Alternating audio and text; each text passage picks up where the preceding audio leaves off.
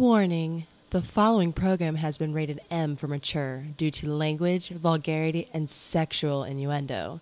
However, my voice is rated EM because it's easy to masturbate to. Unlike the losers you're about to hear, enjoy the show.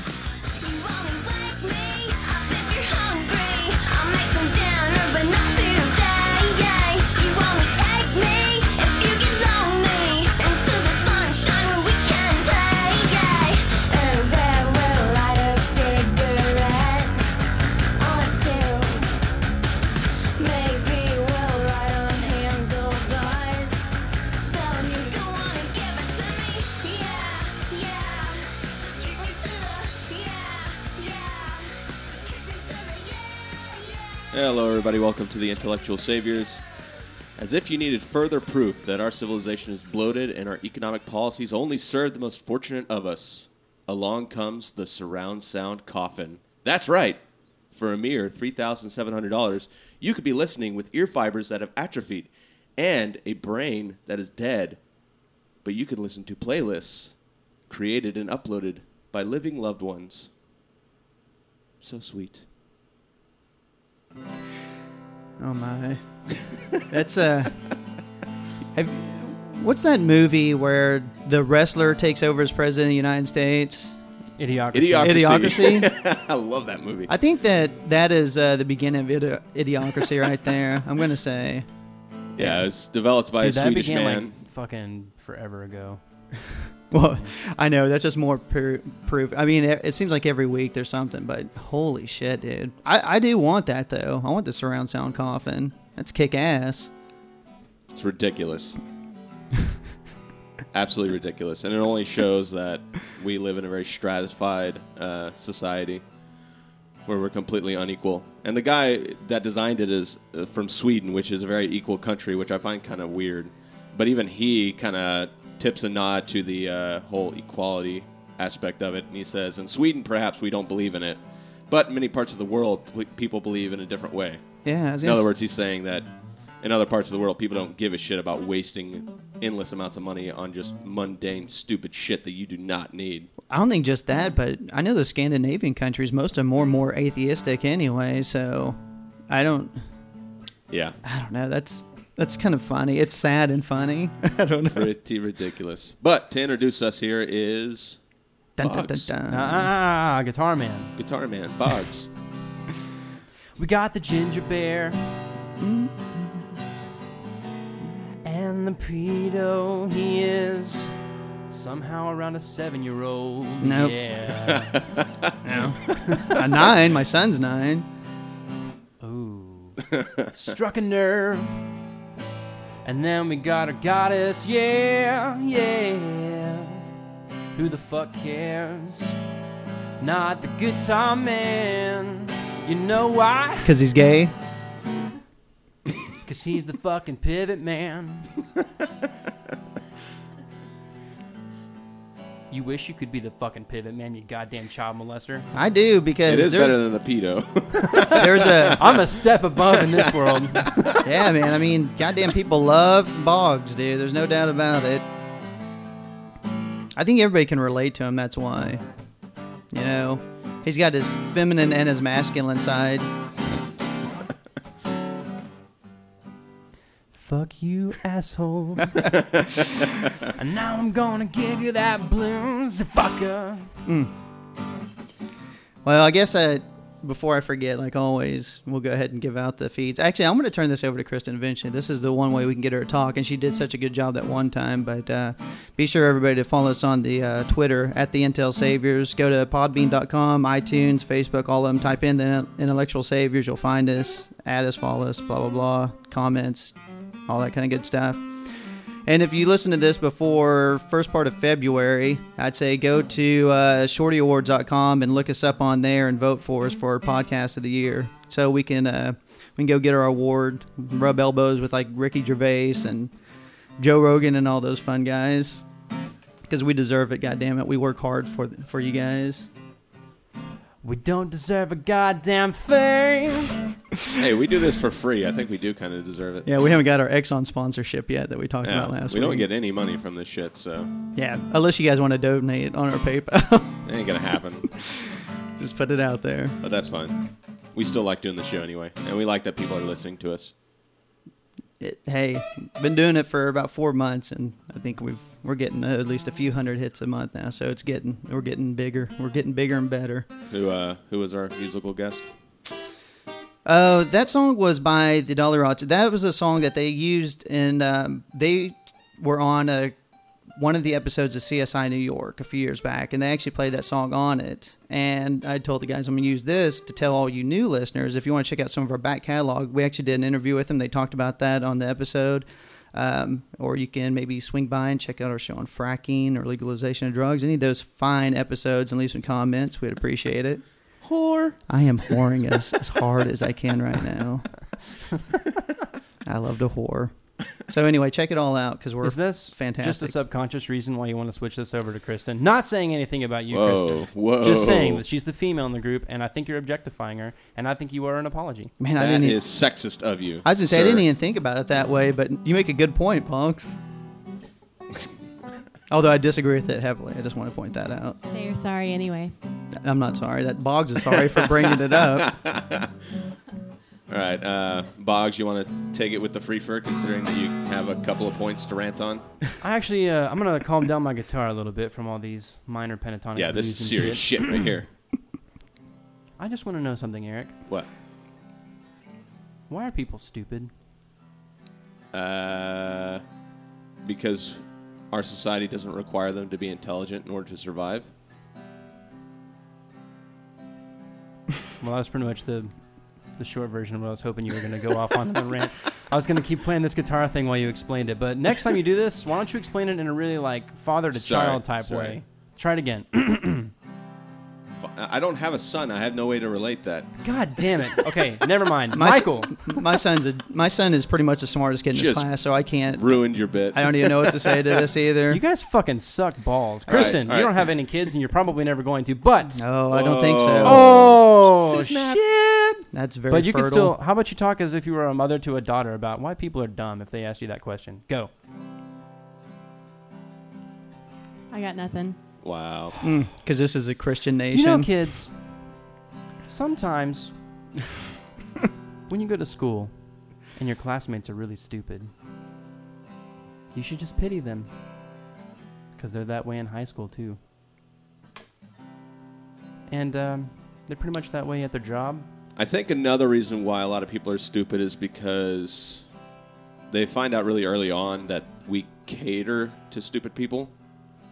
So, like, like you brought up in a classroom, uh, they don't really nurture and try to push the most intelligent of the class.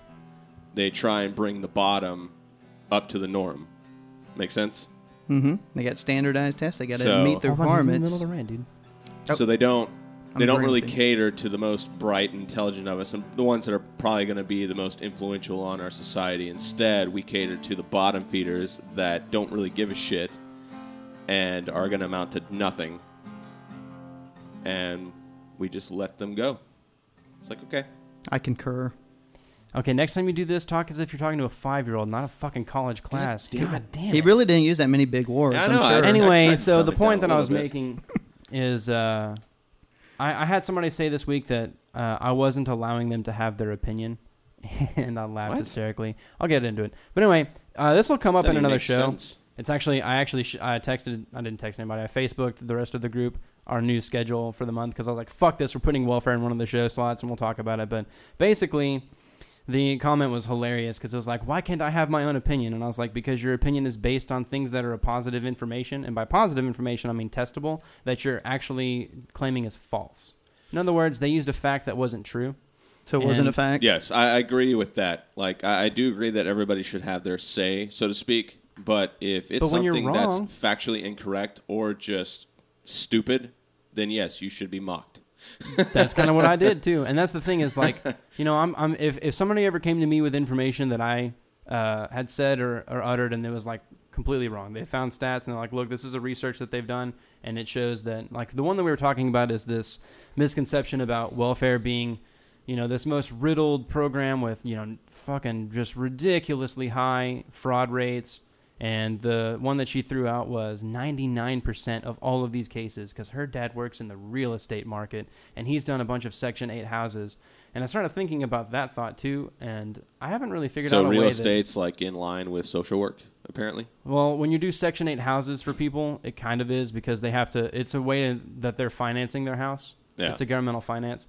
Um, but if you feel as a real estate agent that they're fraudulently acquiring Section 8 housing, Why are you there are them- agencies you can and should report to. Yeah. And I'm not sure about the legality to this in the U- states, but I'm pretty sure that if you don't, you're basically an accessory at that point.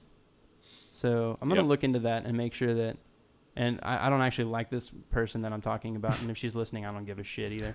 but I will say that She's if not he's smart enough to listen. if if he's uh if he's doing stuff that he doesn't realize is fraudulent, I will follow back up and make sure that he's taken care of. But anyway, uh, but yeah, the, the the conception there was welfare is 99% just fraudulent, and so I started looking at research that other researchers were doing because they had the same question: is well, how much is it? Like, how many cases are there that come back uh, fraudulent? And they couldn't find any. They couldn't find one. So they set up a margin of error of about three to five percent, somewhere in that range. Um, their guesstimate to that is about two percent. Now the reason it's a guess is because, you know, if you take your sample size and all of that, and you don't find any, there's got to be something there. So it's accounted for, you know, in an error percentage. And their their uh, their best educated guess was that two percent of those cases are actually fraudulent. And when you think about it, and you actually understand that the government isn't stupid, and they're not going to uphold programs that are completely abused by 99% when everyone's just abusing the system, they're not going to keep that around. That wouldn't stick Yeah. because it's less money in their pockets. So, you know, if you're going to have these social programs, and then the other thing that I love is because it's riddled with uh, uh, fraud, we shouldn't have any social program at all. Like it never does any good. But I, I, I can't even imagine. And how, how how Christian of them is my, is my next point. So many of them are Republicans, and so many of them are Christian that have these types of opinions. But they're the ones that you read their Bible and it says help people, and it says, you know, uh, God, what was one of the uh, one of his uh, stories that he had is this woman walks up to him and hands him a coin, and he thought it was awesome because it was all she had. She gave everything that she had. It was small, but he loved it. Where are those people in today's society?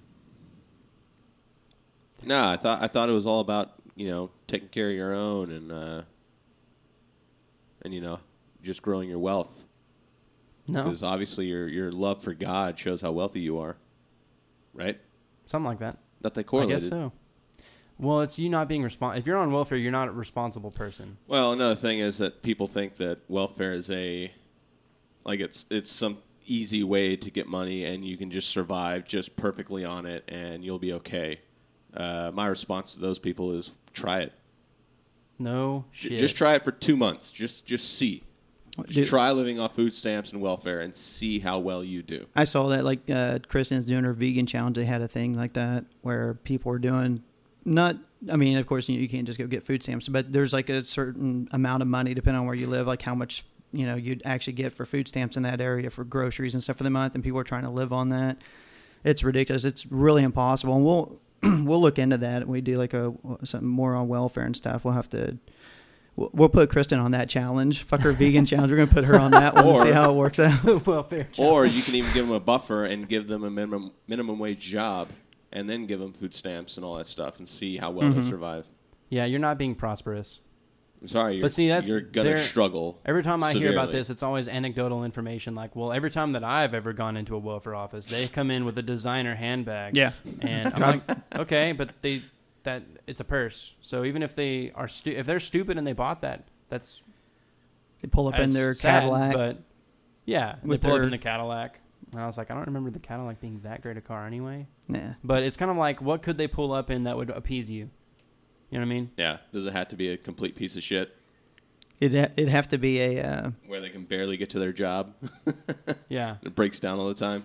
So, you know, I'm sure that that does happen. I'm not saying that that's a thing that never happens, but you can't tell me that a government agency that does nothing but keep stats all the time doesn't know what their welfare fraud rate is and when it gets reported. And that's to me is it it's such a foolish, foolish proposition to think that they're that incompetent. I mean, they've been ripping off the same people who think that they're that incompetent. They've been ripping off for years No, and years and years. And the they've never- government is incompetent, and they prove that over and over again in a lot of ways, whether it be local or national. Um, you know, we were talking about um, like the stop and frisk thing. We brought that up a couple times out of New York. Uh, they had a judge that was talk about incompetent policy to do that, where basically they're stopping. Yeah, didn't a job uh, judge stop it? Yeah, a Manhattan uh, federal court judge had put a kibosh on that. Finally, they finally ruled on it, say it was unconstitutional after Took them long enough. yeah, after like what was it, 88, 89 percent of the people stopped had committed no crimes, and over fifty percent of them were blacks. They finally said "Mm, maybe this is a little bit of racial profiling. This isn't justified, so they put a kibosh on that. So that was some good news for the week. Yay. Yeah, I thought you guys would like that since I know we brought that up a couple times that saw it. And um, That's all I got. that rant. so I was gonna say, save some of your stuff, son. Save some of your stuff. We'll do another show on that. Unless Eric, do you have anything to say about somebody telling me that atheists are all unreasonable and irrational thinkers? they are. Doesn't that make you just want to go and take a nap? Uh, uh, atheists are like the most rational and reasonable out of everybody, and that's just based out of how we believe. And it's not really even a belief; it's more of just it's an interpretation of the evidence. We just Imagine take that you took evidence into account. we, we take it. the best evidence that we have, and we take that into account about the laws of our universe and how it functions. Wait, well, what if there's something that I don't understand? Can then I can I call it God then? Nope, Damn. there's no evidence to it. You can say every anything you want to, but that gives you what zero about evidence. entropic systems in our world? How chaos is constantly cons- uh, transpired into order. What Okay. about then? What a marvelous design. Who the fuck is Not designer? necessarily because we live in a very uh, secluded area of our galaxy, and the rest of our galaxy is pretty violent. So to say that it's just, rel- I think it's more. The problem that a lot of people have is everything's relative to where we are. So, and they don't- really don't take into account everything that surrounds us uh, on a uh, universal scale, and it's it's a constant ebb and flow. It's a constant chaos and then points of stability. We just happen to be in a very calm area right now. It's not always going to be that way. You know, we're, we're definitely going to see, uh, you know, galaxies that clash into our galaxies. Um, we're being pulled closer and closer to the center of our galaxy because there's a, s- supermassive black hole in there that's sucking everything in. But just because it's relative to us and it seems calm now doesn't mean it's always going to be that way. And then on top of that, systems that seem to be in place that are stable are completely unstable, like the human body. If there was a designer, he did a really shitty job because our eyes go bad, our teeth rot, we get cancer, we have disease. There's a lot of problems with our bodies, and they, like, there's even parts of our bodies that don't even make sense anymore. Uh, but they're there, but that's because it's an evolutionary trait. Has nothing to do with a creator. No, I don't think evolution's true. There's never any scientific evidence of that. None at all.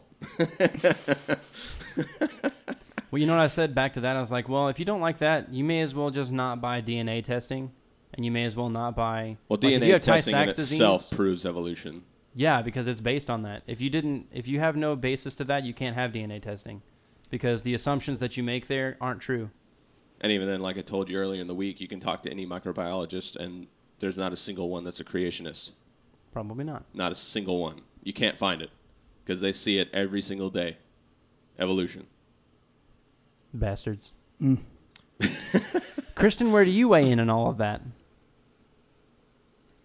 You know, I'm kind of tired, so I wasn't really listening. Oh my god. Believe me, I wasn't either. I tuned out about ten minutes Oh ago. Oh my goddess. Hey, do you want to bring up that story about the judge, or I got some info on it? Yeah, so there was a judge that ruled that uh, this woman didn't fight hard enough against a rapist. I think he was her ex boyfriend, too, if I'm not Mhm. mistaken. But she didn't fight hard enough. And because of that, he felt that she basically, he implied that she kind of wanted it.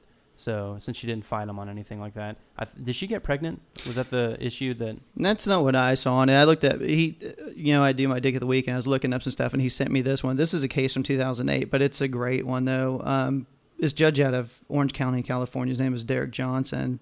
he um, okay, so this guy rapes his girlfriend, threatens to mutilate her genitals and her face with a screwdriver, and then Tempered. afterwards, yeah, Tempered screwdriver Yeah. is freaking hot. and afterwards, um, like Boggs said, the, the judge he still sentenced the guy, but he gave him like ten years off of what the prescribed sentence was for the crime, and because he basically said that you know it was she kind of made it up, and this was a quote that he had. And see if this sounds familiar or something from that we've heard in the past. I'm not a gynecologist, but uh, I could tell you something. A what? What? Oh, sorry, gynecologist? gynecologist. Okay, listen, Uh, Eric, you have got you have got after this episode. Fuck We're you. gonna come back to this, and, And we need that to make. was Michael Bentz. You know what? Fuck you guys. Uh, but I could tell you something. If someone doesn't want to have sexual intercourse, the body shuts that down. The body will not permit uh, that to happen unless there's a lot of damage inflicted, and we heard nothing to that on this case. That tells me that the victim in this case, although she wasn't necessarily willing, she didn't put up a fight. So Is that that point zero zero zero one percent or whatever that Was? I was was? gonna say, yeah, another whoring episode. Go back to our women's rights and you'll hear about that. No, that I mean, does that not sound like that Todd Akin shit from just a couple? Yeah. No, but this was 2008. But the the story like you had sent me and I looked it up, and I don't know why, but this is it was just coming like two three weeks ago is when this story kind of came out about this happening. Why it's such a fuss now, I guess. And now the uh, commission there in California, they finally got onto him about it. And you think like after he said something like that, that maybe he would be I don't know suspended from the bench or whatever. But no, they just uh, slapped him on the hand and gave him a um, like a technical warning. Basically, it's I don't get it, man. You get publicly admonished for saying something like that. I think that would be pretty much the end for you. But I guess he's being reelected since then. That's another thing. We shouldn't allow judges to be elected by people because people don't know shit. they should be appointed based on their merits, and people who actually know the law should be the ones appointing these people. You know, and they, I You know don't what know. I've never what about what about our politicians then? you know what I've never understood. Well, Supreme you know Court's like that. the, the law states that you're uh, you're tried by a jury of your peers. Don't you think that like if you're a doctor and you're being uh, you're you're set up on trial for like malpractice, that your jury should be a selection of doctors? Well, they they try really hard to. Uh, I mean, obviously the uh, the if it's whether or not it's the uh, prosecution or the defense, they're going to try and skew it the ways that they can. But they're going to try their best to educate the jury onto whatever the case may be about. I don't like that though because you can sway a lot of people. With oh, like I that said, it's going to be skewed. Yeah. So but, uh, I've been called in for jury duty twice, and I've been the youngest person both times I bet you got off of it. during the didn't jury selection, and I I don't agree with that. it's also why I'm not registered to vote. Keep out So of you- jury Don't you get called jury any jury duty. duty. Fuck you guys. it just it seems to me like you know if, especially for like malpractice reasons if every doctor on the jury is like that's not i would have done the same thing every time i think you know yeah, but you also run into the problem of people within the or uh, whatever it is, whatever profession it is, they have a hard time sometimes defining what's correct, even within themselves. So Mhm. that that's that- not going to solve the problem. I, I think it would though for a lot of reasons because if you're if you're talking about a debate about I mean, then know- you know, doctors can cite a case or whatever, you know, sure but sure but the people who came out of the farmland what what did they have any bearing on that you know what i'm saying yeah, It, it seems to me like the the more complicated the case is like that, the more educated people you'd need. Is this the most he's ever talked? I think so. The Did- other thing I was going to say about jury, did I ever tell you all about Holy that? shit, man! Did I ever tell you about that study that I did? What do you What do you want from me, dude? no, I'm just saying. I can't believe this. I'm like you sitting said back, I'm like, you oh said my before the show. You He's said before the show, going dude. We got to talk and more going. about you and shit. Dude, we do so need I more did, and now you're like, fuck. Dude, that's what the people wanted. I don't know why. The people, you mean like the one person? Yeah, we've had a couple people Hey, say they like hey, hey, I've got more than one fan. We've had a couple of So- them. He's got at least two. I know. Of. The next thing I'll say about jury duty hey, on is he that nominated for a shorty? is Don't think so. Hey, he should be. nominated for a longie, huh? Huh? Uh, no, oh, no, stupid. You guys can. I'm sorry. Mm. Sorry. Anyway, so powering down. uh, did I ever tell you all about the uh, little social experiment that I had to do when I was at UTA? No, don't care. So anyway, now what is it? Hurry up! You got two seconds. It was about uh, group Time's up. dynamics. You're a bastard. You're a fucking. Oh wait, you did tell us about this. the group dynamics where they would do uh, it was a murder mystery and Oh, you no. had to solve it You didn't tell individually and you had to solve it as a group and the groups got it wrong uh, 50% of the time and the individuals got it wrong like 25% of the time so it's Yeah. actually a stronger case not to use juries is the basic uh, premise to this study and they the one that i was in was a replication of someone else's work. So this is like starting to come about that that's not really and it's because typically you have social dynamics about people who are very arrogant and want to be right. So they push details that don't really matter. And then other people who uh, would otherwise have come to different conclusions based on details that do matter don't speak out. So a lot of the social dynamic to that is a, a, a large component to why i don't really feel that juries are uh, getting cases right all the time Oh, I agree. If I if I had to ever go stand trial, I'd want it just to be heard by the judge. I wouldn't. I'd take the jury out of it right off the bat. I don't trust them, man. Of course, the good thing with the jury is at least if one of them is complete asshole and messes it up, I mean, you get the hung jury and you get off that way. So I guess it goes both ways. Ask OJ. The jury worked out good for him No doubt. And Casey Anthony. and Casey Anthony. Mm, Casey Anthony, you whore. Um, wow. okay hey, I, I Eric, do you have anything? You've not really got a chance to speak. I, I had the opening. I Yeah, think- I, I did. I feel bad for Eric. He's he I threw a quip in there well. I mean, he's he's responding to your your all Yeah. your greatness that you have today. I'm Yeah. very proud of you, Boggs. I have to say. thanks Now, don't ever say anything think- again. I don't think anybody in Just kidding. Mississippi has ever listened to us and probably won't. But dude, if anybody there. does, you better watch out if you are looking to get an abortion because uh, they're about to shut down the only abortion clinic. Uh, because in 2012, they passed a law which requires physicians to get hospitals admitting privileges, and a law that in which the governor said he signed with hopes of shutting down the clinic. yay Yeah, awesome.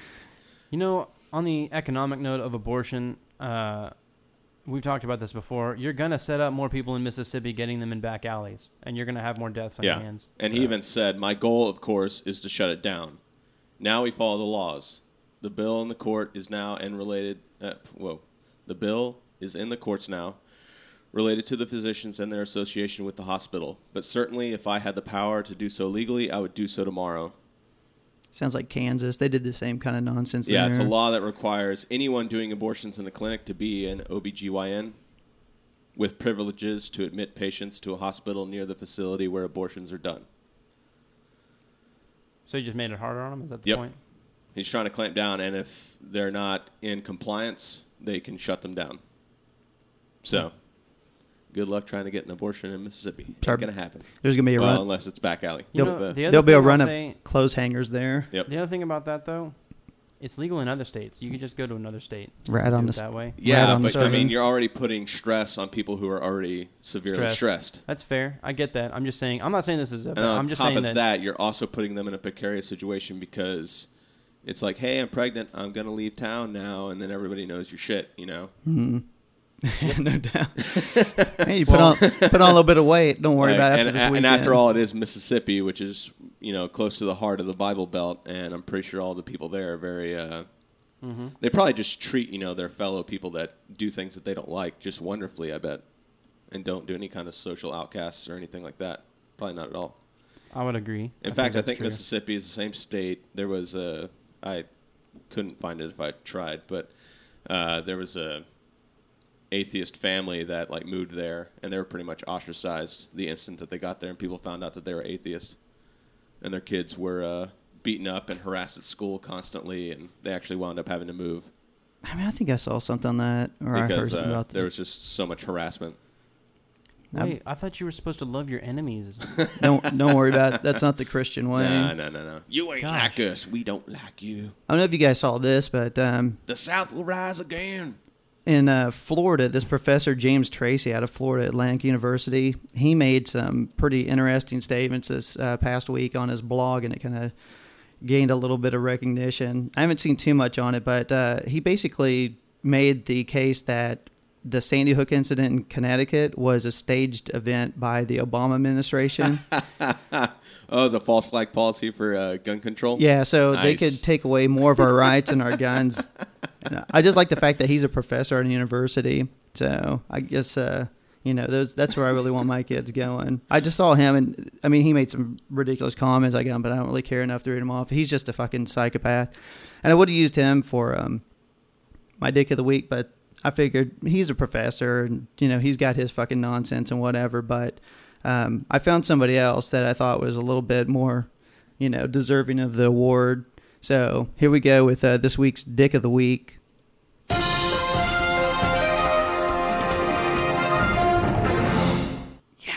Fucking love that. You people are gonna love it. so it. Oh, ridiculous. it's great. You guys are gonna love it. So everybody knows that you know we've had all these politicians coming out and they're, you know, we can't get rid of guns. So what we need to do is arm the teachers in the schools, right? Because that's what's going to make everything better. That'll keep that'll keep the violence down. sure, sure. But that's all talk. These fuckers, they get up and they just run their mouths. No action, all talk. However, in Maricopa County in Arizona, Sheriff Joe Arpaio, who I don't know if anybody knows who Joe Arpaio is. He's a uh, he's a big time uh, asshole who is really big into the immigration thing. He's one of these guys who he wants to deport pretty much every Hispanic, whether they're legal or not, and build up an electric fence around the whole state of Arizona. Nice. Yeah, he's a good dude. But Sounds pretty thi- solid. But of course, this isn't immigration. This isn't his usual bag of goodies. But what he's come up with is he has put together a volunteer posse that is going to set patrolling areas around the Phoenix area, uh, Arizona, like schools. Now, he, they can't actually do this in the schools themselves, but they're going to be around the areas. Now, his volunteer force is comprised of about 3,000 people that he's brought in, and uh, some of them have already been shown to have criminal pasts. Nice. Yeah.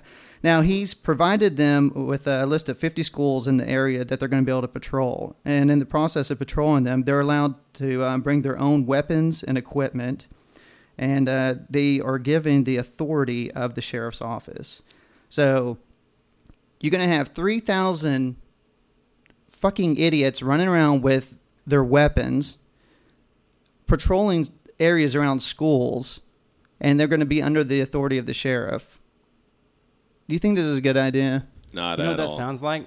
That sounds like the wild fucking west. Isn't it though? I mean, is it just fucking? Is that just chaos waiting to happen? yeah. So what happens when one of these people snaps? That, dude. I, but well, but he said that. What happens when uh, they see like a toy gun and their awareness becomes heightened and they have paranoia and they go after them and shoot them? No, you know and what? it's like a six-year-old. But you don't have, plan. you don't have to worry about that because he said that our posses are well trained with over 100 hours of uh, use in weapons. So what? So they're, They're all police officers that have shot kids with toy guns. they're all trained and ready to go. I just that to me was crazy. And then he also made a statement about how they're going to use uh, eventually. They're going to put them through more training, and that they'll probably use like drug money that they've seized in the county and use it to purchase assault weapons that these guys will be able to carry around instead of just their rifles and shotguns and shit they're walking around with now with their little badges on their chest, you know, that say I'm a sheriff's department assistant or whatever. I've got the authority of the sheriff. It's fucking insane. So he's a, a fucking lunatic. But I gave it to him over, like I said, the professor, just because he carries a lot more weight. I mean, he's a fucking sheriff and he's got some national notoriety, so he's got more of a platform. And so Sheriff Arpaio, crazy son of a bitch, and dick of the week. Yeah, let's not worry about educating ourselves about guns and stuff like that. Let's just add more guns to the crop. Well, it's like Texas. Our attorney, That's what we did in the wild fucking west. How did that turn out? I thought it turned out great. our attorney general here in Texas this week said that they want to. That's why put- every Western movie is like violent. okay at the fucking shoot out the OK Corral in every school. No, it, he said that he was wanting to put money into the budget for um, training, arms training for all of our teachers in the state. So we we have cut uh, spending on schools. I don't even know how many fucking times in the state in the last few years. I mean, so much so, you know, like some school districts can't even have buses fucking run the kids anymore and stuff, or or people are having to pay out of their pocket for that kind of bullshit. But yet, we're going to put money back in the budget so we could do Arm arms them. training. Yeah, I think we need to focus Okay. more on uh, You know, education. education Maybe and buying uh, some textbooks. Oh my! and trying to cure people of their mental illness, No, don't worry about that. oh yeah, there's that. and also finding the roots of their mental illness and trying to see how we can prevent that further. those are Mm, Mm, that, there's no money in that. Those sorry. are the fucking ones running the show, man. That's our attorney generals and sheriff Joe. Those are the ones that need mental illness help. Uh, what are you gonna do? Get to the topic. It is time for the topic, I think. And Mr. Eric, you will take over, please. All right. Today's topic we are going over unions. So I have a little brief history of unions. Uh, it began forming around the mid 19th century in response to social and economic impact of the Industrial Revolution. National labor unions began to form in the post Civil War era. Um, there were a lot of major players at the very beginning, but they died off pretty rapidly. Uh, Did you do that on purpose? Because you just matched the beat a little bit. no. Okay. You probably did it subconsciously. But of course, corporations do not like unions whatsoever, so they got their little cronies in uh, in uh, Congress to uh, pass the Taft-Hartley Act in June 23rd, 1947. Um, yeah, when Republicans took control of the Congress in 1947, uh, Taft focused on uh, labor management relations as a chair of the Senate of Labor Committee. Um, and then he, he's so fucking distracting. so he wrote I'm the sorry, Taft Hartley. No, no, no, it's fine, it's fine, it's fine. Uh, so in 1947, he wrote the Taft Hartley Act, uh, which remains the basic labor law. Uh, it bans quote unfair union practices, uh, campaign expenditures. So uh, unions cannot give to campaigns, but corporations can. That makes sense, right? Uh, forces union leaders. This is kind of strange. It forces them to sign an affidavit declaring that they are not supporters of the Communist Party. There's a communist party. I do want to say one thing on the about the campaigns because a lot of people are going to like, "Do goddamn unions give to the Democrat stuff?" They do their own ads on the side. They can't give directly to the campaigns. Yeah. They do their own thing. So hey, uh, Um, on the note of campaigns, have y'all uh, either of y'all looked at how much Obama spent and how much Romney spent in this last election and who actually uh, contributed? I was going to make a point about that a little bit later when we kind of get into Nah, some stuff. pretty sure it's gross. Oh, it's ridiculous. It's ridiculous. the same, dude. Obama had universities that sponsored him. That was like the only difference. All the banks that you would think about sponsored both. Oh, And I was yeah, yeah, like, yeah, yeah. Why They the al- fuck would they they, always do that? They did that. They did that last election with Obama. They do that every election. It, the top ten, they just were interwoven. Like J.P. Morgan was like McCain's number one, but he was like Obama. They were Obama's like number three or something like that. Yep. So, yeah, they they all they're Yep. all in it because they want to make sure that they're in their pockets. Yep.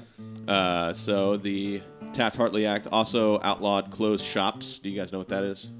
Closed shop. That's where a Doesn't uh, say enlighten me. that's where a company agrees to only hire union labor. Yeah, I've I've heard it. I just uh, wasn't ringing a bell. Um, and it also authorized the president to seek federal court uh, injunctions to impose an 80 day cooling off period if a strike threatened uh, national interests. Uh, Taft displayed all of his preliminary skills in getting the bill through Congress. Uh, Harry Truman vetoed it, but Taft convinced both houses of Congress to override the veto. Uh, this was a conservative anti union law that contained numerous measures that weakened unions. And there were even uh, further weakenings of unions because of the corruption reports that came out with the Teamsters and all those people in the 50s. Uh, so they, they got a very bad rap uh, later on uh, after uh, unions started becoming a big deal. Um, and there still is a lot of stigma and a lot of negativity towards uh, unions. And corporations obviously don't like them. If you look at anything with Walmart, they have done everything they possibly can to Yep. keep unions out of there. In fact, if you are even heard by a supervisor talking about forming a union, they will fire you on the spot. Oh yeah, I mean that's the big thing since that took off in the '70s, where the court system, pretty much pressured by big corporations and stuff, went on that witch hunt. Like I know you'd brought up like with the Hartley, uh, the Taft thing. You know, they really tried to knock down the the first part when unions started growing and taking effect, and then, I mean, they really weren't a big deal. I mean, up until the pretty much about the uh, the time of uh, the Great Depression. Only about ten percent of the population were in unions at that time, mostly because of laws like that, and just like you said, there was kind of a stigma at that point. But then during the Depression, uh, when Roosevelt took over, you know, he saw like the way the labor was and everything, and then they went in and they passed uh, the National Industrial Recovery Act, and what that did is it kind of set up practices for stuff like you know set work wages, um, unfair competi- you know competition, outlawing like child labor and uh, giving them a minimum wage. And you know just basic work rights and stuff. And of course, they still had um, the cor- the corporate cronyism and stuff in the court system. The Supreme Court was still pretty much a conservative Supreme Court, and they declared it unconstitutional a couple years later. And then um, they went back and they passed a new law, the Labor Rela- Relations Act, and that gave some of the basic rights uh, to them, as like collective bargaining, um, things like that. They kind of started getting the unions rolling again, gave them some rights and at least to be able to negotiate. And then a couple years after that, they passed the uh, after the good thing with uh, Roosevelt, he was able to get some of his own Supreme Court members on and kind of, you know, I wouldn't say liberalize the Supreme Court, but make it a little bit more worker friendly. And then they passed the uh, Fair Labor Standards Act in 1938, and that that basically went back to some of the stuff from the original uh, National Industrial Recovery Act, which uh, set a 40-hour work week, a minimum wage, um, strengthened you know rights to negotiate with uh, labor and stuff. And during that period, after passing these and kind of strengthening the unions, uh, membership in unions went from 10% to roughly about 35%. And it also increased the uh, income of those uh, from before they were making basically like the 100% of the profit the company would make. The workers are only getting about 30% of it. After these acts went into effect and the union uh, grew to about 35%, their their take went from about 30 to roughly close to 50%. I mean, it's, you know, averages. I'm kind of. But then, like I said, in the 70s, you saw that big gap there between about the 50s to the 70s or 40s to the 70s where, you know, you saw incomes kind of stagnate where instead of like all the profits, you know, you 100% of the profit you had, you know, about 60% going to, you know, the uh, the companies and then only about 35 to 40 going to the laborers it pretty much evened out where it's about 50-50 split. Um, and then in the 70s like i said under the the courts uh, corporations started fighting it putting their money into campaigns and you see it more on the conservative side and it still goes now where like, you see like the governor walker of wisconsin and uh, Kasich in Ohio, where they've tried to put all these things to break up these unions because they know you break up the unions, you know, then you don't have to give them the pay that you gave them before. You don't have to give them the health care benefits you gave them before. You don't have to put as much into their pension plans, which is all stuff that they're kind of forced to have to do now because, God forbid, you know, these guys bust their ass working, pr- produ- producing this fucking product and stuff for the company that they should get a fair share of it.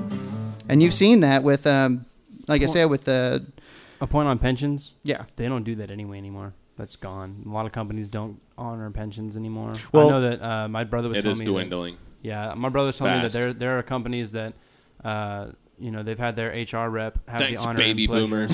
yeah, they've had the honor and pleasure of saying, "We're not. Remember that pension we? Pr- yeah, that's not there. We we haven't been setting aside money at all." But you know, a lot of that is because they've been breaking up unions so much. Like I said, well, at the peak of unions, back in uh, let's say about the 1960s, mid 1960s, um, membership in unions was about 30% or better, and like I said, their profit share uh, was about 54%. Today, I mean, this is a couple years back these numbers, but now it's at around 10% again, which is about where it was the you know before the Great Depression, and profit share is down to 45%. So workers, you know, as membership in unions has dropped, you've seen, you know, 10, 12% of revenue form drop. And if you look at, um, I mean, everybody always talks about the discrepancy between the rich people and stuff compared to the the regular worker.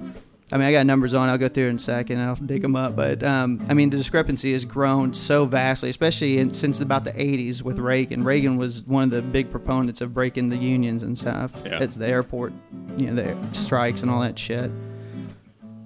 Am I distracting you, Speaking of strikes, I just the keep uh, looking at him. I just want to kill him. back to the Taft Hartley Act.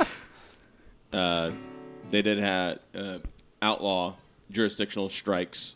So a lot of people, you know, if they see boycotts or uh, pickets or anything on TV, a lot of people don't realize that that's not like a spontaneous thing. It has to be very organized and it has to follow a code of law, and they have to give like um, 80 days notice that they're going to do it and all kinds of other shit. Like i- it's not kind of a hey, you're treating us like shit, we're going to strike. It's you're treating us like shit. Here's a piece of paper we're going to strike in 80 days, and here's where we're going to do it. like you can't just do it anywhere. So it actually inhibits free speech. Yeah, I know there's something Yep. like that. I went. I worked for UPS for a while after I got out of the military, and I mean this is about 15 years ago, so you guys probably don't remember this, but UPS went on strike, and I remember I was working there at the time, and they did that. They went through the things, and like you know, us being union members, we paid into the dues and stuff, but like we had to show up. It was almost like a work day. Like you had to show up for so long Yep. and, and participate in the strike, but then you got paid. I mean. Granted, it was you know minimal because you get paid out of dues, but they'd pay you and they would keep your insurance and everything running during it. So the unions, you know, they really did help out quite a bit in that. And like Derek said, there are rules and you know within the unions and then how they go about their business. It's just not fucking willy nilly. Like, hey, fuck it, we don't like the way things are going. Let's just strike for no reason. And I mean, there are always reasons behind it, and it, it is thought out. Do you want to hear some of the things that we have because of unions, Boggs? Because I think ba- unions get a I bad think, rap. Uh, I think yeah, you should probably and here, let me let me play I'm gonna like fucking Clash end it. chords. Next. We got a ways to go. well, do we want to fool. go through like some negative aspects or the negative stigmas before we go into the positives? Yeah, that's a good idea. Go. Let's just go on that. You got some stuff there, son. Uh, well, I mean, I've just got stuff that's in the top of my head just because it's something that people always talk about in unions. Just Uh, hardball it, and I'll keep playing chords. Yeah, for you hardball it. fucking hardball it. Uh, one thing that I hear a lot about unions is that uh, their their work is poorly done, and it's also slow.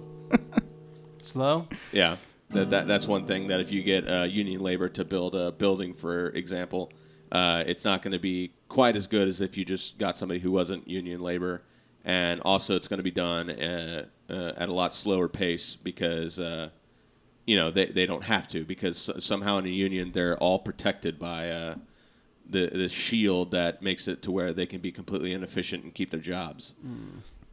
I'm just going over what I hear. Yeah.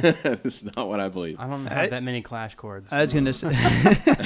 I've got two. You're depleting me very quickly. I was gonna say I'd have to see something. I mean, I need to see something to show the proof of that, though. I've heard some. I've heard that before too. Oh, well, they're just Um, lazy. They sit on their ass. They know they're gonna get paid. I've also heard that like you're you're working in a factory and a new guy comes in, he's new to the to the union and he's busting his ass and being really efficient, working hard. That vets will come up to him and kind of berate him and say, "Hey, you need to slow down. You're making us look bad."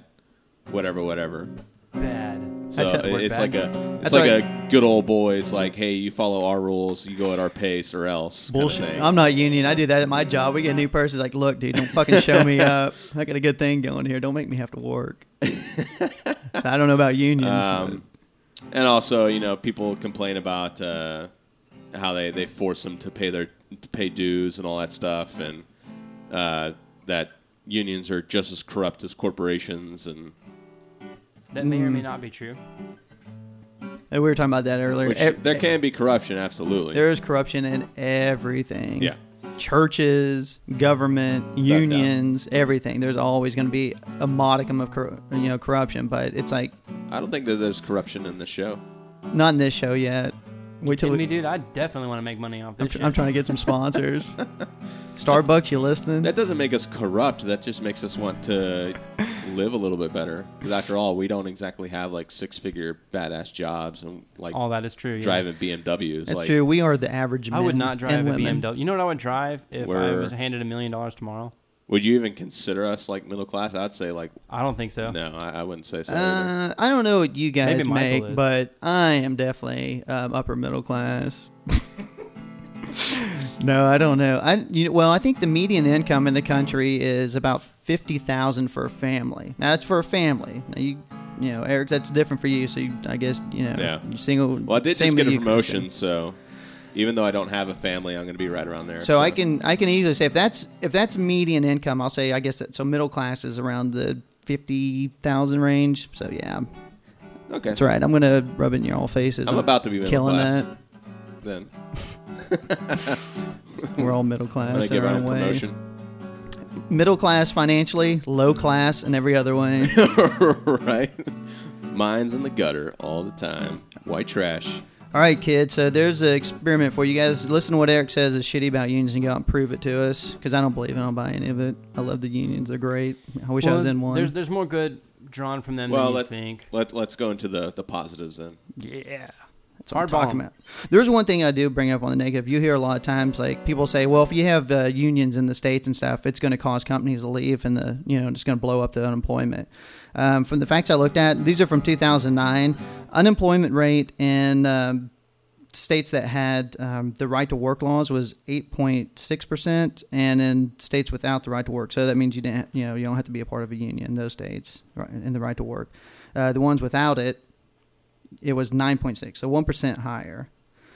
So, you know, 1% higher unemployment in the States with more unionized. Eh, I don't really think that's a blow up. You know what I mean? It's not like 6 7% difference. Like they make it sound like it's going to be incredibly, you know, significant amount. But um, here's what you need to take into effect. We're talking talking about the positives, though. Here's what you gain from having unions. Now, these are things that we've got over time. Um, weekends for paid weekend. I know, you know, depending on what kind of a field you work in, but uh, we'll say 40 hour work weeks. We'll put it that way. Uh, breaks, paid vacation, sick leave, uh, social security, minimum wage, the eight hour workday, overtime pay, child labor laws, uh, work, workers' compensation, unemployment insurance, pensions, which I know you talked about. Pensions have changed up. A lot of the bigger corporations still have it, but it has changed quite a bit. Um, workplace safety, collective bargaining, wrongful termination laws, age discrimination, veterans employment and training services, compensation increases, evaluations raises and stuff. You know, you're supposed to at least have the opportunity to get uh, cost of living wage raise every year. Uh, sexual harassment laws, Americans with Disabilities Act. Um, let's see, like I said, paid leave before they have holiday paid, same thing. Uh, pregnancy and parental leave, military leave, the right to strike, equal pay acts. That's a you know, of course, for the women more so, but you know, still not happening. it's either. it's still not where it needs to be. But if we ever talk about the economics of discrimination, we'll bring up the, the earnings gap because that is it's so weird because scientifically, I, I'm sure I brought this up too. If you look at every single factor there is except mm-hmm. discrimination, you still can't explain it. yeah. Yeah. And the, and the last thing I had there was ending like sweatshops we have. You know, I saw on goddamn Fox News the other day. There's a guy I don't know his first name. His last name's Gutfeld. He's on like that the Five show that they have or something. He's fucking terrible. I know you guys probably don't know. I believe me. I, I, I don't even have cable, so I don't see any of that I shit. should I should know. I shouldn't be watching that shit. But he was talking about fucking sweatshops on there, and he he was talking about oh people talk about sweatshops are bad. He goes in these you know developing countries, but really they're a good thing because it gives unskilled labor a chance to you know get a job and you know I guess gain some fucking experience or something. And he's going on about how sweatshops are good. I'm like, God damn, dude, fucking Fox News. Are you, that's You know, I can't name Can I, anybody uh, on Fox News a dick of the week because they're all fucking so awful. Can I can I tell you something funny about that? You know, one of the reasons why uh, Keynesian ideas have come to fruition at all has been through America going through a 1929 stock market crash and then a Federal Reserve Act that was the exact Uh. opposite of what it should be, right? Listen to our show on the Fed. Yeah. So, Act. You know, motherfuckers. this is something that I, I want people to understand and hear about economics is if you take an intro class and they explain to you uh, market equilibriums, which is what everyone wants to be at, right? Well, let me tell you something about those equilibrium states, and this is one of the things that unions have fought so hard against. Is you know sometimes you don't want to be at market equilibrium because your wage still fucking sucks at market equilibrium. If your wage rate at market equilibrium is you know three dollars right now, do you think a worker who could could live on that wage? Do you think it's possible to live in this society with three dollars an hour? Absolutely not. No, you're not going to do it. It's not happening. You know why? It's 50% of what it is right now. People make this claim that, you know, you force in a lot of unemployment when you uh, when you have like a like a minimum wage rate, right? Mm-hmm. And that's true, but if you look at wage uh, supply and demand, first off, I want to I want to make this disclaimer too. Supply and demand don't really work with that. But if you look at the graphs, they're very inelastic. That means that they're almost straight up, like they're almost a vertical line. Your unemployment that you're dropping off is worth somebody being able to live on that income. That's the bottom line to it. There's so many instances Mhm. in our society where you don't want to be at market equilibrium when it comes to that kind of stuff because you know like Eric and I have talked about too and listen to our fracking episode that kind of technology is used because it pushes them towards equilibrium because they can sell their product more Cheaply. efficiently to that way but Yeah. guess what it causes pollution That's a lot of negative aspects to the environment You know, and health of people around it. Right, but they don't. They, and see, that's the thing is, you know, that company they're not responsible for your health. They're not responsible for all this. Oh, of course not. They're They're responsible for the their EPA. stockholders making money, and for a society purpose to have those laws in place, like no, you can't skirt these laws. No, you can't pollute our area. There's reasons you do that. It's because you're not concerned with their profit margin. You're concerned with your overall health. If that means that you drop them to an unemployment state or to a uh, a lesser state than an equilibrium, so be it. Who gives a shit? It's worth it. Well, and that's another thing that's kind of hypocritical about America is how we claim to be this great country, and uh, we we should be the representation of everything that people do on this planet. Uh, yet, if you look at other countries, like they don't let the corporations get away with half of what we let them get away with. You look at Monsanto. Mm-hmm. Uh, I I think there was some European country that just recently banned fracking.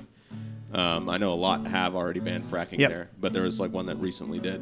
Mm-hmm. Um, and you just look at a lot of the shit that we just let corporations run wild here. Like, yeah, we're the most, we're the freest, most prosper, prosperous uh, country on the planet, but we also have the highest rate of cancer. We also have, you know, like all these really horrible societal, Obesity is probably a environmental, big one here. and health issues, and we need to really just kind of look at ourselves in the mirror and kind of think that maybe we sh- shouldn't be doing everything that we are doing. Maybe we shouldn't be as free as we want to be.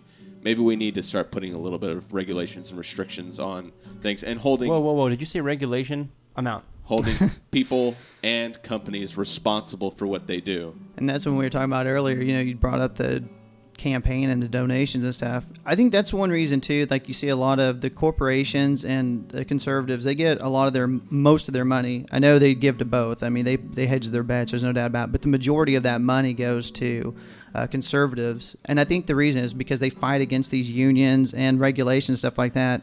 Because you know it's all about profit with the corporations, but also it helps their party out as well because like if you looked at the top major contributors last time like groups and stuff i mean you're talking about the banks and stuff some of these corporations the only two that in the top 10 that were big for um, democratic candidates and stuff were both uh, labor unions. I can't remember like i know the like united auto workers and one of the other probably the teachers one the NEA, nea or something.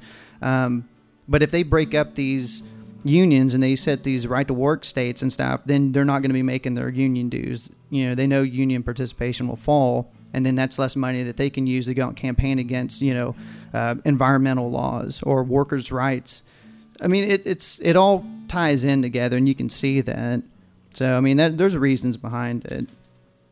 Oh, and I wanted to. Here's the thing I had on, uh, like the uh, the pay and stuff. It was um, you know, we were talking about like the differences between um, the top margins and stuff, how much they make. Um, last year, American CEO, C, yeah, CEOs, sorry, trying to find it, uh, saw their pay increase by 15% after a 28% pay raise the year before, while workers saw their inflation adjusted wages fall 2%. So basically, CEO pay spiked 725% between the years 1978 and 2011, while worker pay rose just 5.7%. So that's, eh, I mean, that's that's what you get though. You know, like I said, you don't have the membership in unions has fallen off so much over the last 40 years, 30, 40 years. And you've seen the profit sharing go down, and it just keeps on going. It keeps on growing, and yeah, I mean, people want to be down on unions. I think a lot of people get down on unions because they know people who work in unions, and like you know, we are talking about oh, unions. You know, they like the negative aspects of them. Oh, they don't work as hard, or they just fuck around and stuff. I think it's just jealousy. Because I mean, the company I work for, we own a bunch of small companies. Well, I shouldn't say small. We own a bunch of big companies, and a couple of them are have a ton of union workers and stuff. And I know for a fact I would love to go work for one of them. They they all make better pay. They have better benefits. I mean, as a corporation, we have a set like benefits package across the company, but the two union companies we own, they both have better benefits than us because the Yeah. unions have been able to get them. It's like, and people are like, fuck, and they bitch and complain about. It. Then every fucking one of them are like, I wish, I, man, I wish I could fucking get over there. I wish I could get over there. It's like, yeah, no shit, asshole. Well, this is an attitude I actually hate about people is that everything, uh, especially for like business owners who don't think about this, they want to sell their product at like the highest possible cost possible, but they always want to buy all of their inputs at the lowest possible cost, right? Because that's the whole point is your bottom line. And that's how you do it. All your inputs are cheap. All of your output is just innumerably expensive. Yep. You can't do that though. you have to spend money to make money in a lot of those instances because it relates to your uh, product quality. But I just think that's a funny attitude that we have that towards everything. Yep. Unless it directly relates to me, I'm an idealist when it comes to you know That's why everybody is. or you know who fuck fill in the blank with whatever. But you're talking about them putting more money into the product. I mean, think about it. Even at the height of unions, um, Americans were only getting what I say, 54 percent of the profit from a corporation. I mean, I, granted, I know you got to put money back into the company to get it, to, you know, to keep it expanding for research and development, whatever. But I mean, 54 percent for your employees. I mean, that doesn't seem like that much of the profit margin. Now it's down, you know, 10, 12 percent and you've seen the middle class fallen. I mean, it doesn't seem like that much, like the profit share is only down that much, but it's made a huge impact on the middle class. I mean, the middle class is almost non-existent in the country now. You know, compared to was in the heyday back in the 50s and early 60s and stuff when it was really growing. Yeah, and you're also seeing a uh, a spike in uh, dual career households. Mhm. Yeah, the the mother and the father, or the husband and wife, uh, That's is true. Working. And they have to because that's the only way that they can survive. Hell yeah, my wife's working. I make her work. Speaking of wives, mine just walked through the door Mhm. nonchalantly, Hey, Amy, bringing me new shoes and pants. Okay, You guys can take that however the fuck you want. everybody needed to know that. Leather chaps. Ask What do the you want from me? Ask the chaps. Ooh. That's not what's in there, right? Okay. Oh my god. Anywho, so oh yeah, see, there's, there's leather chaps in there for you no, I for later tonight. I love Twix. I'll, I'll give uh, Boggs a little shout here. It's their anniversary tonight. They're gonna go make sweet love wearing leather and ball gags. Some seedy hotel later tonight. So I want everybody listening to this to have that picture in their head. And his wife's going to use a strap on No, yeah, it's gonna be hot. because we all know that Boggs likes to. Oh yes, he does. Anyways, you got anything else you want to add over there, Kristen? You've been setting idly by with your page of goodies. She's got all this I know, information. she's she got like down. a whole thing of notes and she hasn't said one word. You guys have, you know, been taking charge of the show, so I haven't That's our job. had a moment. We're fucking. We're supposed to do that. Well, I just wanted to make the point that on average, women earn 77 cents for every dollar that a man earns. Yep. And they earn every Ouch. cent less that they make of it. That was is, Wow. that, is that your whole page? I want them to make Okay. more, man, because my like we were talking about dual household income. My wife worked. Actually, she already makes a lot more money than me. So Kristen, if she made me to- more, she'd really rub it in my fucking You want me face. to clash cord to some of your info? You want to pull out? You can just do like the the hardball fact raising. Just do it. Make it sexy though. Oh, that should be hard. So my wife came in, took my credit card, and left. That was the whole endeavor here. Hey, here's some stuff. I'm taking your money. Maybe they do earn more than men. Okay, so the Equal Pay Act of 1963 initiated minimum wage and prohibition of sex discrimination. which still happens. And then it was, I guess, kind of revised a little bit in 2011. Yep. It was it was called the Fair Pay Act in 2011. Yeah, that gave women the right to actually go back and sue their employers to get compensated for past money that they were screwed out. Basically, I don't know how to put that in a different way, but Yeah, it marked the end of the extra period of time that a woman must work in order to earn what a man did the year before that. So that was, I think that, and that was the first thing Obama signed. So he signed that great piece of legislation. Downhill since then. Damn. God damn you, Obama had so many big hopes for you, you son of a bitch. There's also It's a another typical one. politician. Another one that I found kind of interesting: the Employee Polygraph Protection Act of 1988. Uh, it restricts employers from using a lie detector test for pre-screening or during the course of employment. And and supposedly every employer is supposed to have a poster of this in their workplace. Dude, I got to ask my HR rep. If they don't, can I sue them? Because I need some money. I saw that on the thing. That's one of the things unions fought to get rid of too. I just didn't put on the list because I looked. I'm like, eh, no one fucking cares about that.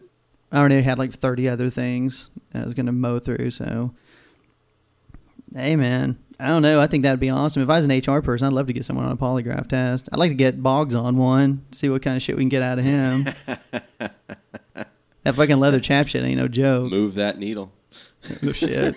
fucking thing would just go fucking all over the place. It'd break that damn thing. What's that supposed to mean? Hey, so have you ever been part of a gate? You know, I I already know. What do you mean? What's it supposed to mean? You know, Moving the needle all over the place. you know, you know, pivot man. You know all about it. Yeah, I don't know. Anybody else got anything big to follow up on? No, not really. I think uh, covered it pretty well. Yeah, I mean, I was going to bring up a little bit of the right to work stuff, but people kind of looking at that. it's basically like I said, it's just these governors are trying to instill right to work because it gives people when they go into businesses with unions, it gives them the opportunity to not opt into the union and pay dues and stuff, but yet they would still reap all the benefits of the union employees and. I don't know. It's. I mean, there's more to it than that. That's a basic characteristic, but it's just another way, like I said, to kind of disband unions and take away their dues and all that stuff and blah blah blah. And fucking, you can look it up. It's, There was some uh, some really good news uh, regarding uh, CBAs this week. Oh, Hockey's yes. back, bitches. That's true, and I was gonna say that's another reason why people hate fucking unions. Because the only time anybody, unless you know someone in a union, and like I said, That you're jealous of them. whenever the sports Yeah. go on strike. Every time the goddamn NFL or NHL or one of those teams go on strike, then everybody hates fucking unions. You know, that's what brings the unions down and puts a bad taste in everybody's mouth because no one knows shit about them until that. Like I said, there's only 10% of the population even involved in unions right now, thereabouts. So, fucking NHL, those But- sons of bitches. Uh, I'm glad they finally brought it back. Yeah, we're going to watch the Stars suck again this year. Hey, at least we get to see a uh, future Hall of Famer yeah, we'll get in to his see. fucking 40s. half a half a season of Jaromir Jagr with his cane out there on the ice. He's got a It's duel. true. He's got the it's so stick true. and the cane. God damn it. so yeah, the only other point I'll make about unions is uh, for for those of you who would would feel that you know they're more corrupt or less corrupt than a corporation would be. Uh, if you actually sit down and define both of those entities, think about it. What is a corporation?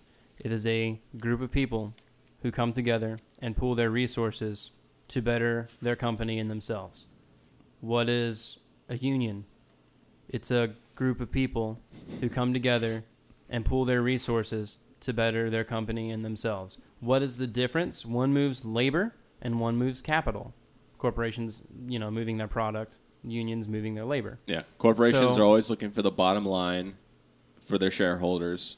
And unions, Unions are are looking for the always looking for, for the the bottom line for their employees. Definitely. And that's what it comes down to. It's corporations versus unions. It's the top versus the bottom. And let's face it, if corporations had their way, we would be making dog shit as far as pay. Yes. we would have no benefits whatsoever. they don't No. they don't even want a minimum wage. They don't give a shit about any of that Nope. stuff. They don't want a minimum They don't want people to. Uh, they, they don't care about us. At Now, all. I will say all they care about is their bottom line. There is an educated reason why you wouldn't want to do those types of things because it does inhibit you from hitting market equilibriums because there's more barriers in your way.